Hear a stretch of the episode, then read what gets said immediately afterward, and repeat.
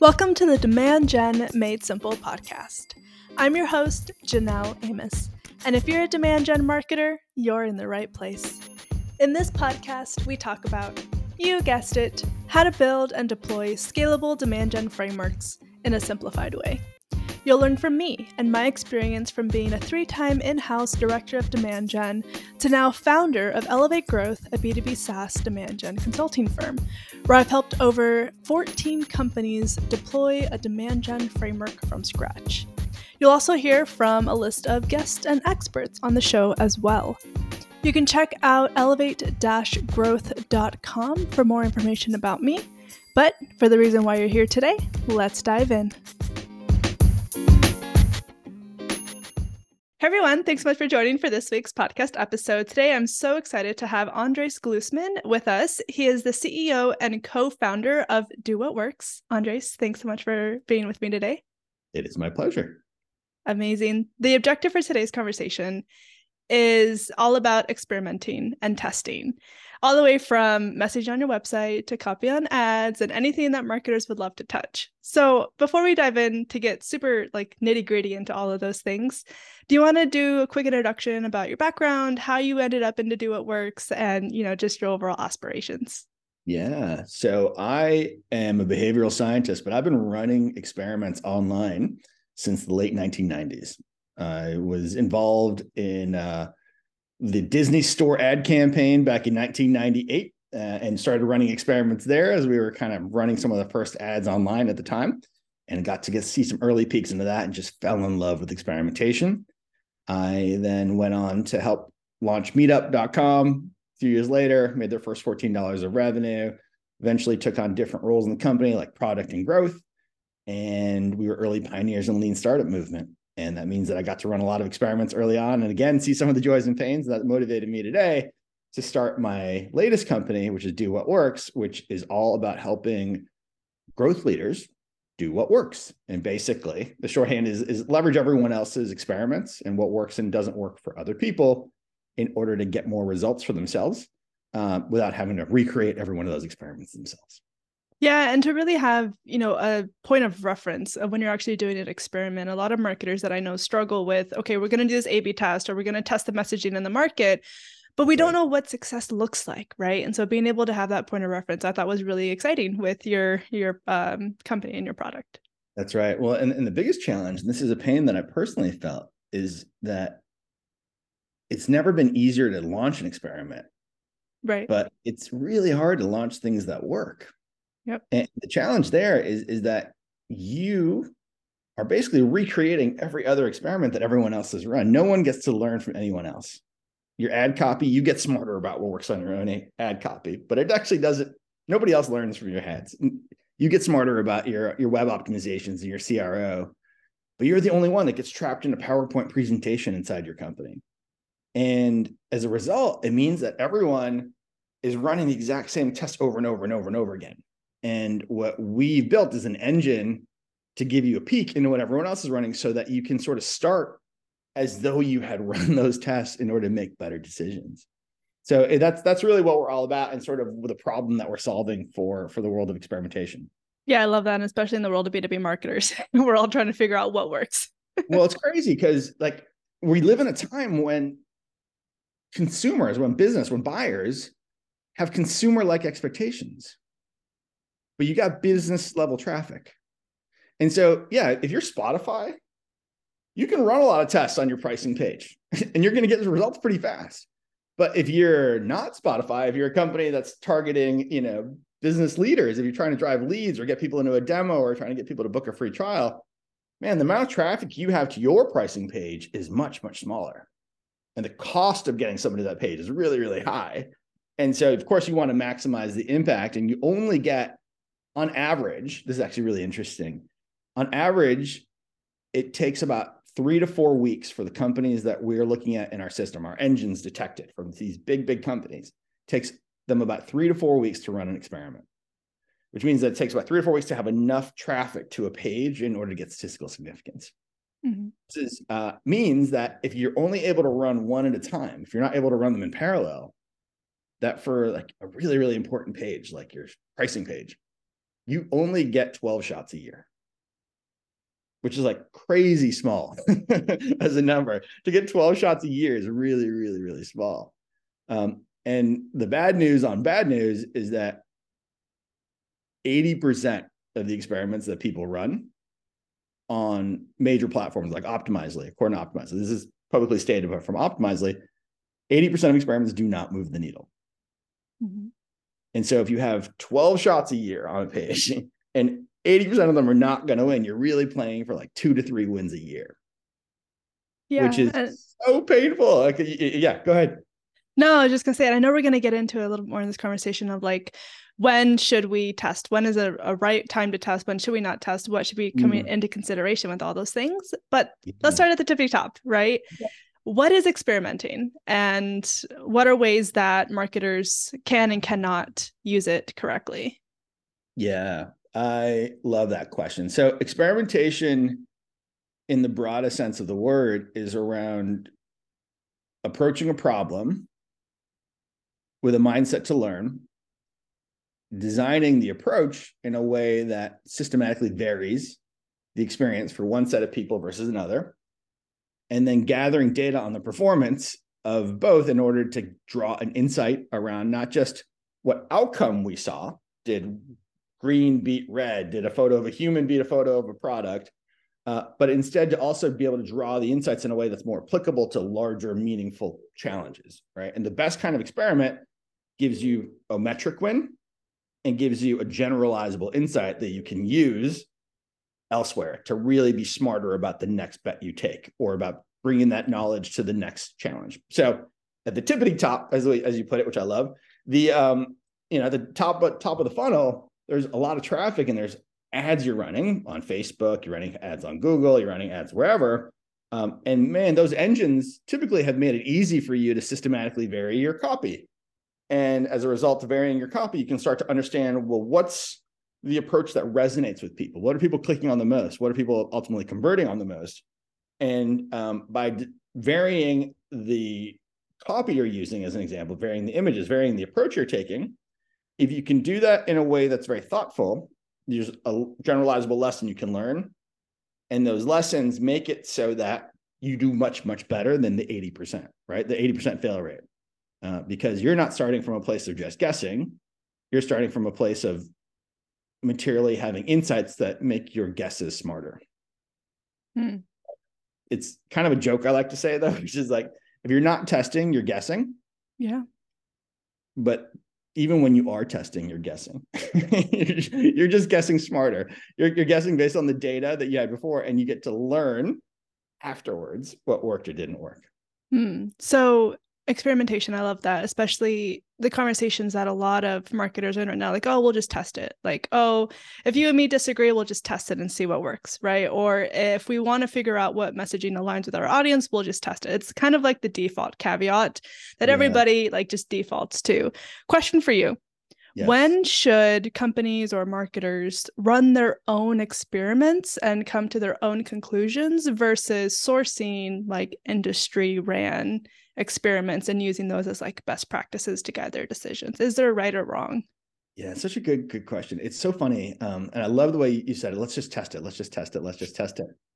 As somebody who's gone through the whole journey of trying to get people to get excited about experiments and then having them use it and then having them not use it wrong or abuse it in some ways, uh, those words, let's just test it. Three words are a, a, signal at times that you're onto something and you're really creating a lot of like good movement in your organization. Uh, if you're hearing it too much and you're hearing it as a way to end a debate, mm. it's probably being abused. so you know, so uh, it means that you're you're replacing judgment with uh, an experiment, and the question you asked is such a thoughtful question, which is when should you use it? When is it? When are you doing it? And when are you using this tool appropriately? And when are you using this tool inappropriately?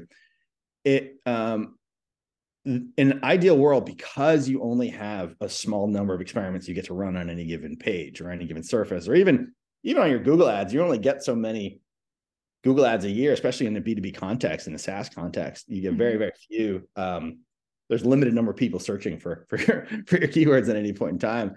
Um, the number of opportunities you have to run an experiment is low, and so you almost want to think of them as like poker chips, or and like when do you want to push in on, on a, on a poker chips? Well, you want to push in and basically when you have a very high likelihood of making an impact. So when the thing you're going to try is likely to make a big impact, or when being wrong is very, very, very consequential.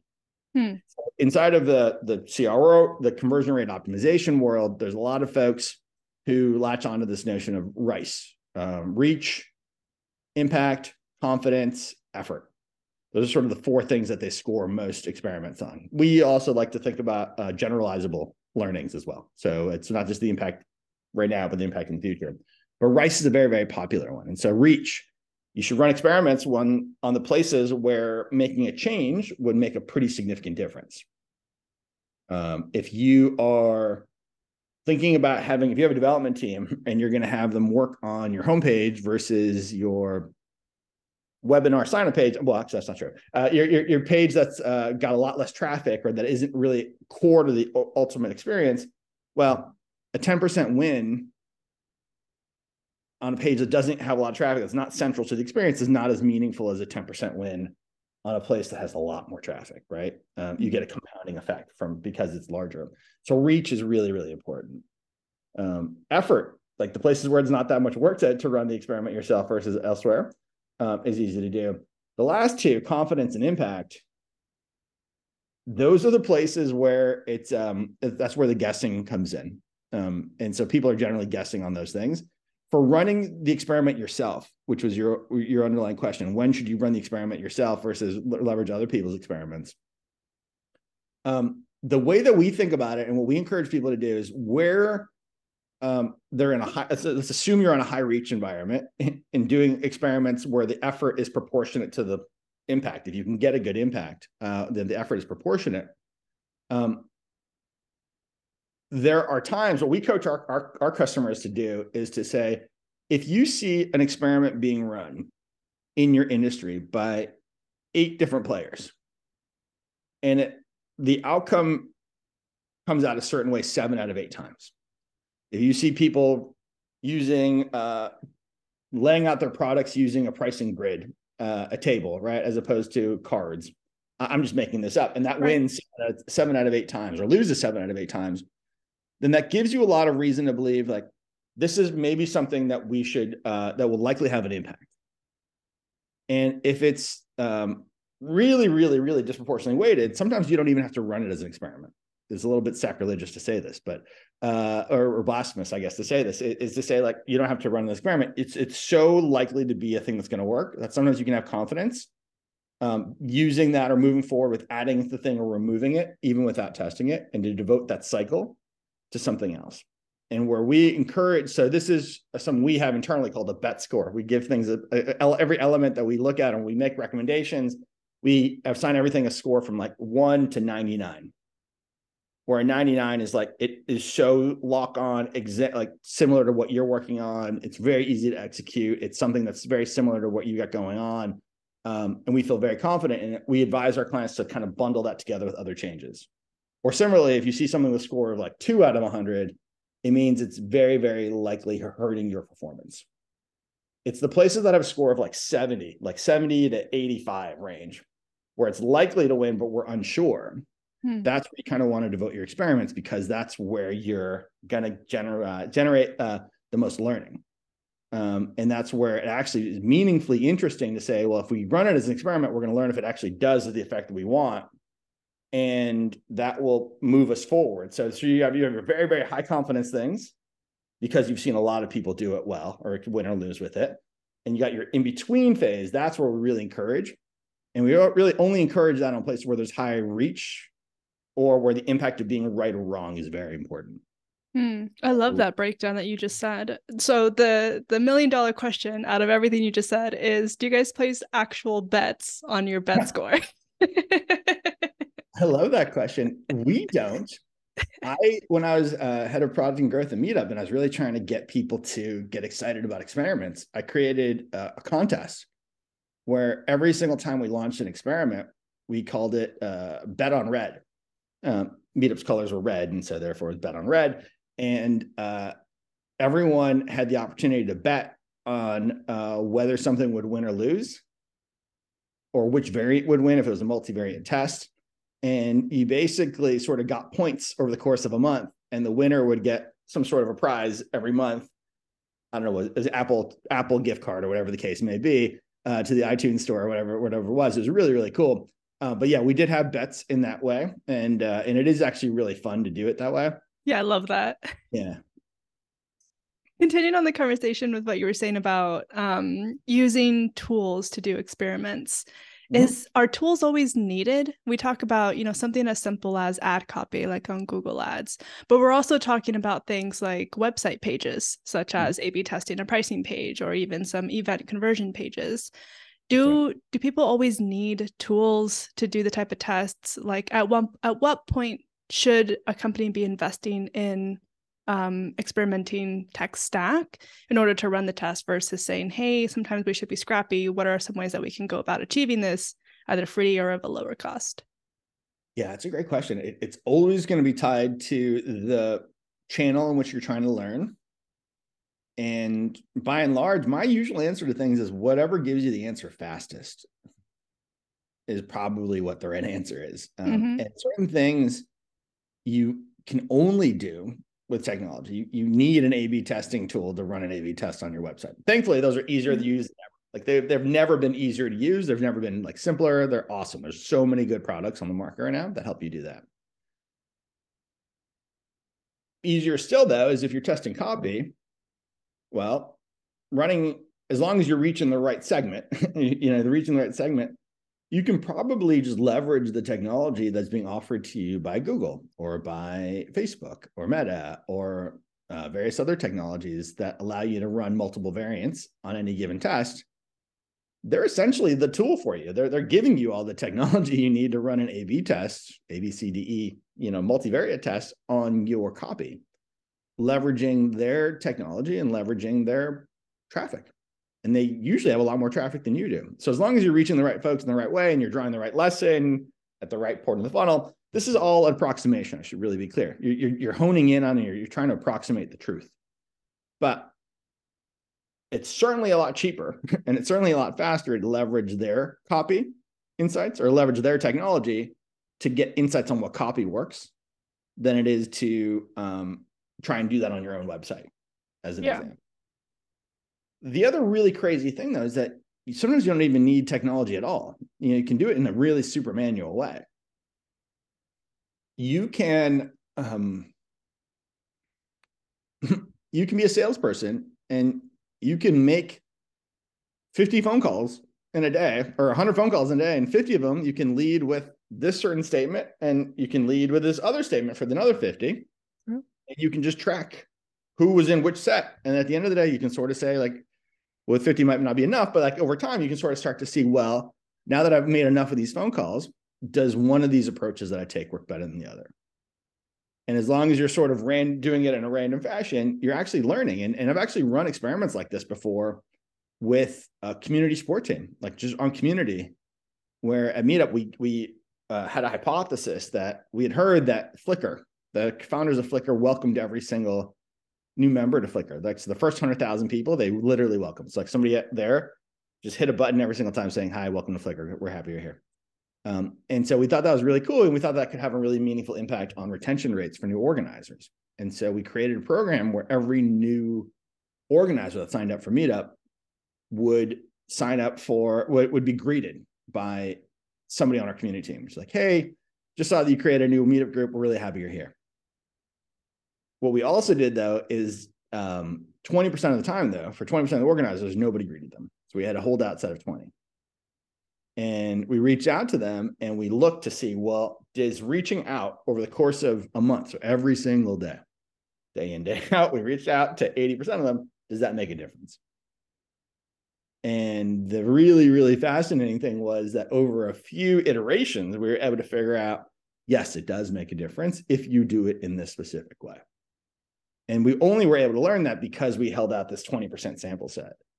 The only technology that was there was a spreadsheet that basically assigned people 80% of the time to be reached out to, 20% of the time not to. So you can do things in a really low-fi, low-tech way and still get the learning if you're systematic and rigorous with it and you're willing to really kind of slog through in order to approximate the truth.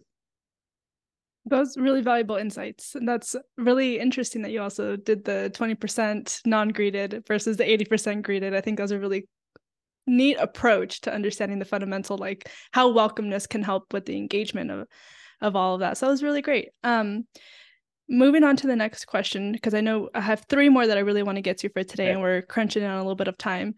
What are some like best practices if you could name a few for marketers to have to take away for today's conversation on the best way to effectively experiment? If somebody were to ask you that, what are one, three, five things that you would say are the best way to effectively experiment? Yeah, it's a great question. The the um,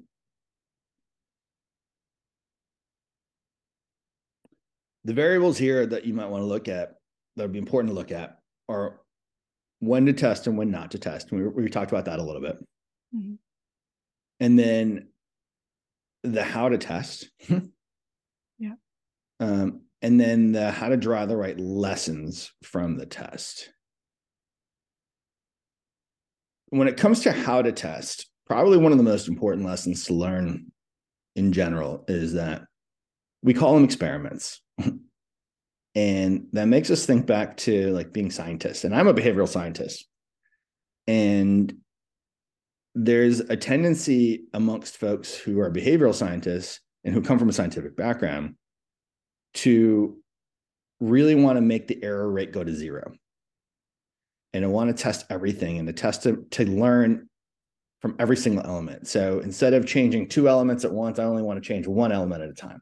Mm-hmm. And so I want to change, uh, I'm going to focus on the color of the button, and then I'm going to focus on the shape of the button, and then I'm going to focus on the size of the button, and I'm going to focus on the words on it, and then I'm going to see if it's have rounded corners or is that square corners. And there's almost an infinite number of variables or approaches I could take.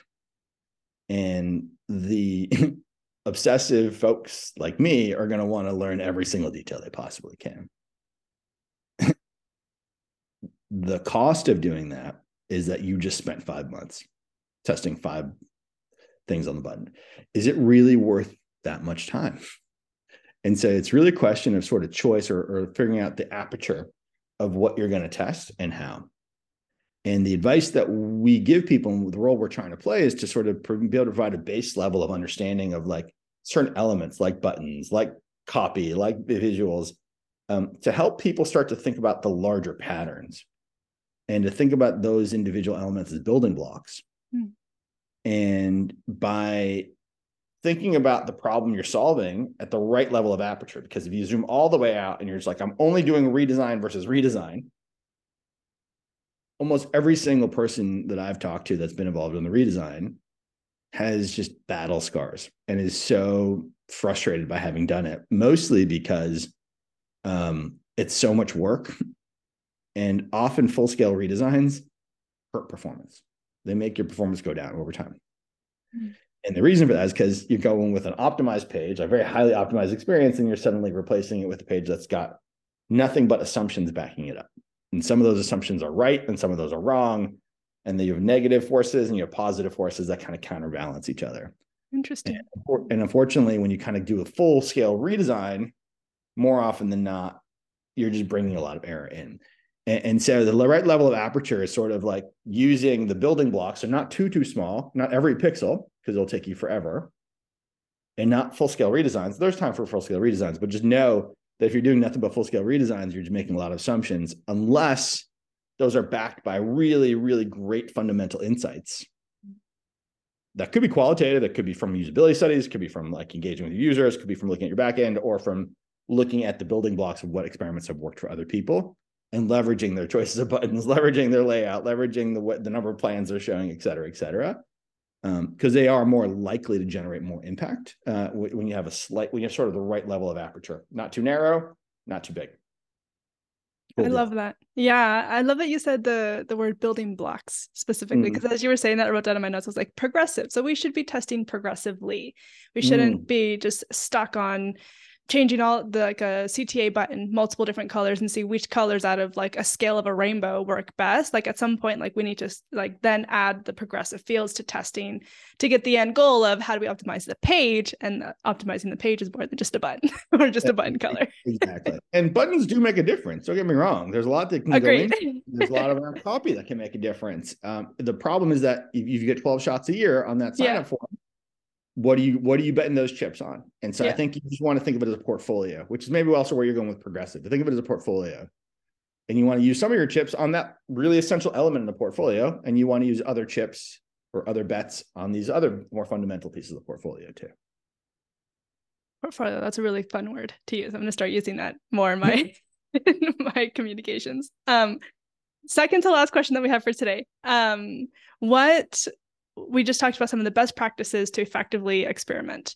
What are like one or two things that you definitely should not do when it comes to experimenting?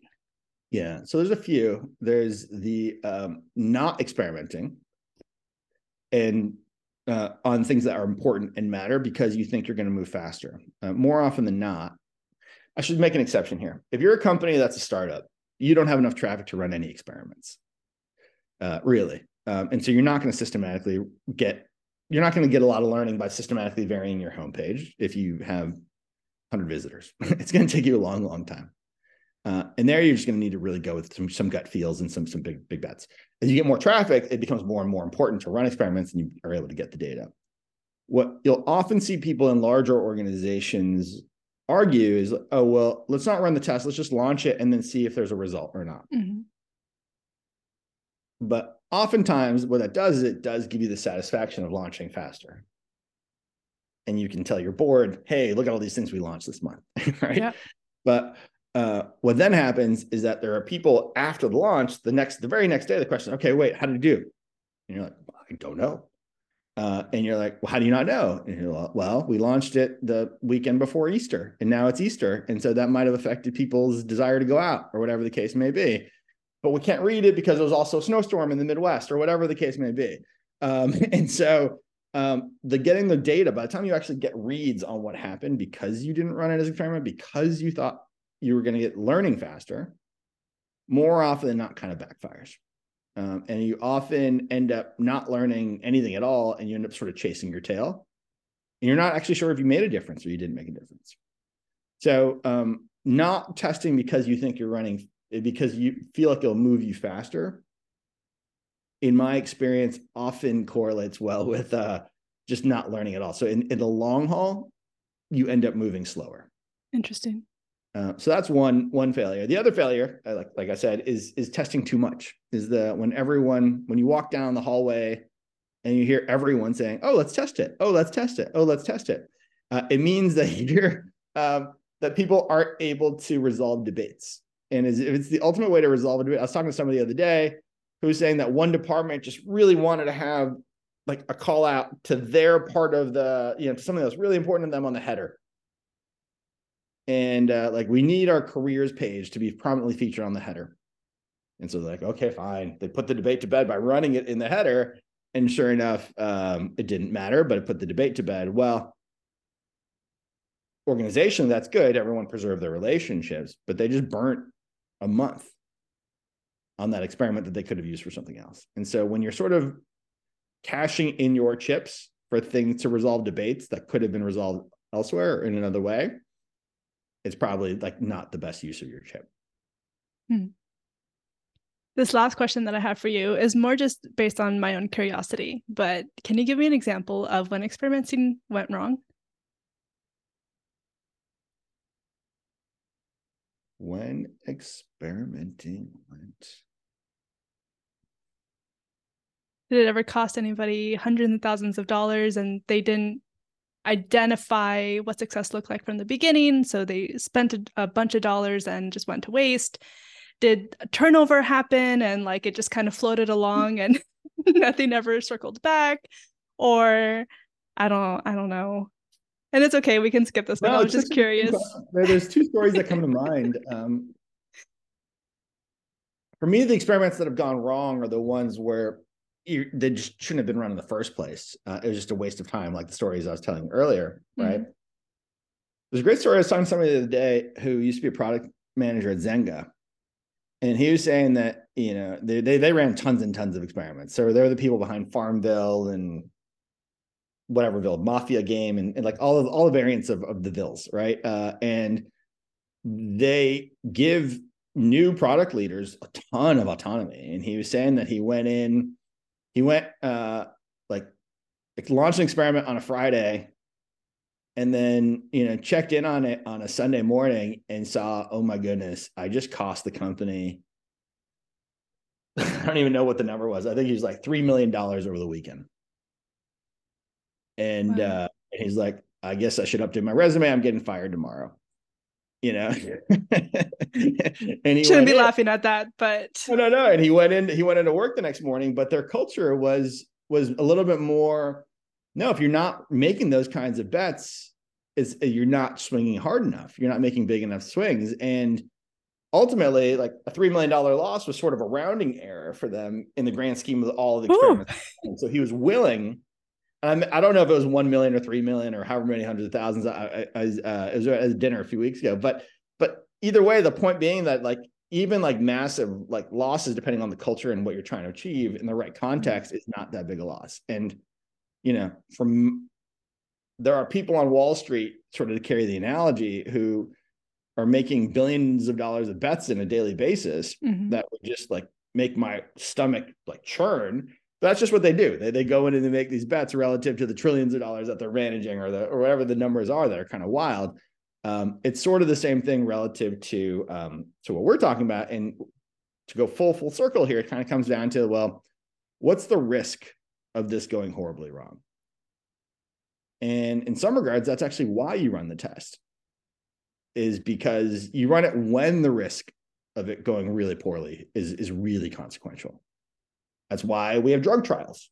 It's really costly when you give people drugs that kill them, right? That's a very bad outcome.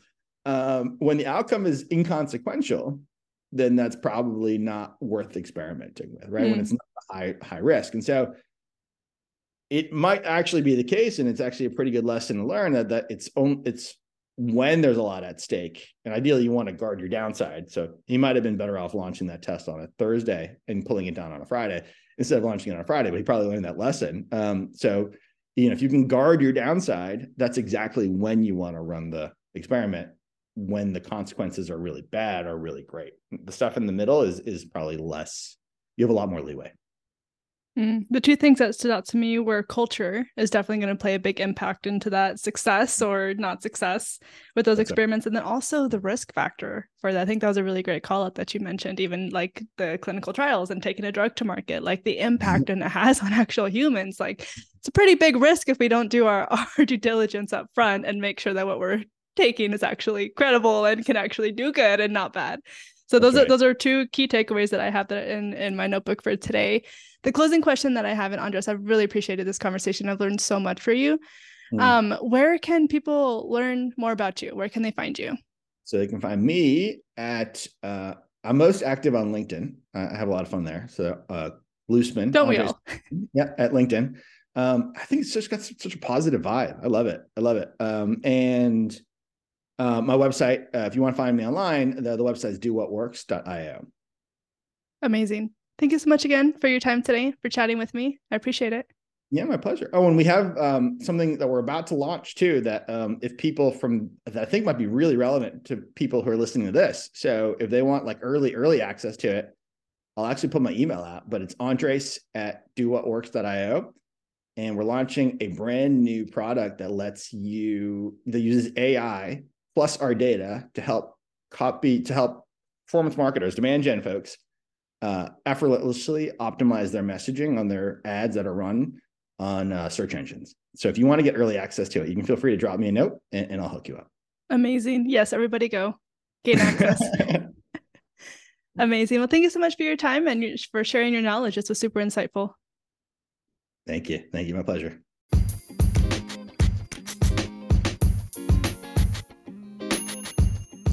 Thank you so much for tuning in to the Demand Gen Made Simple podcast. If you found this episode valuable, please do not forget to subscribe. Thanks, and see you next time.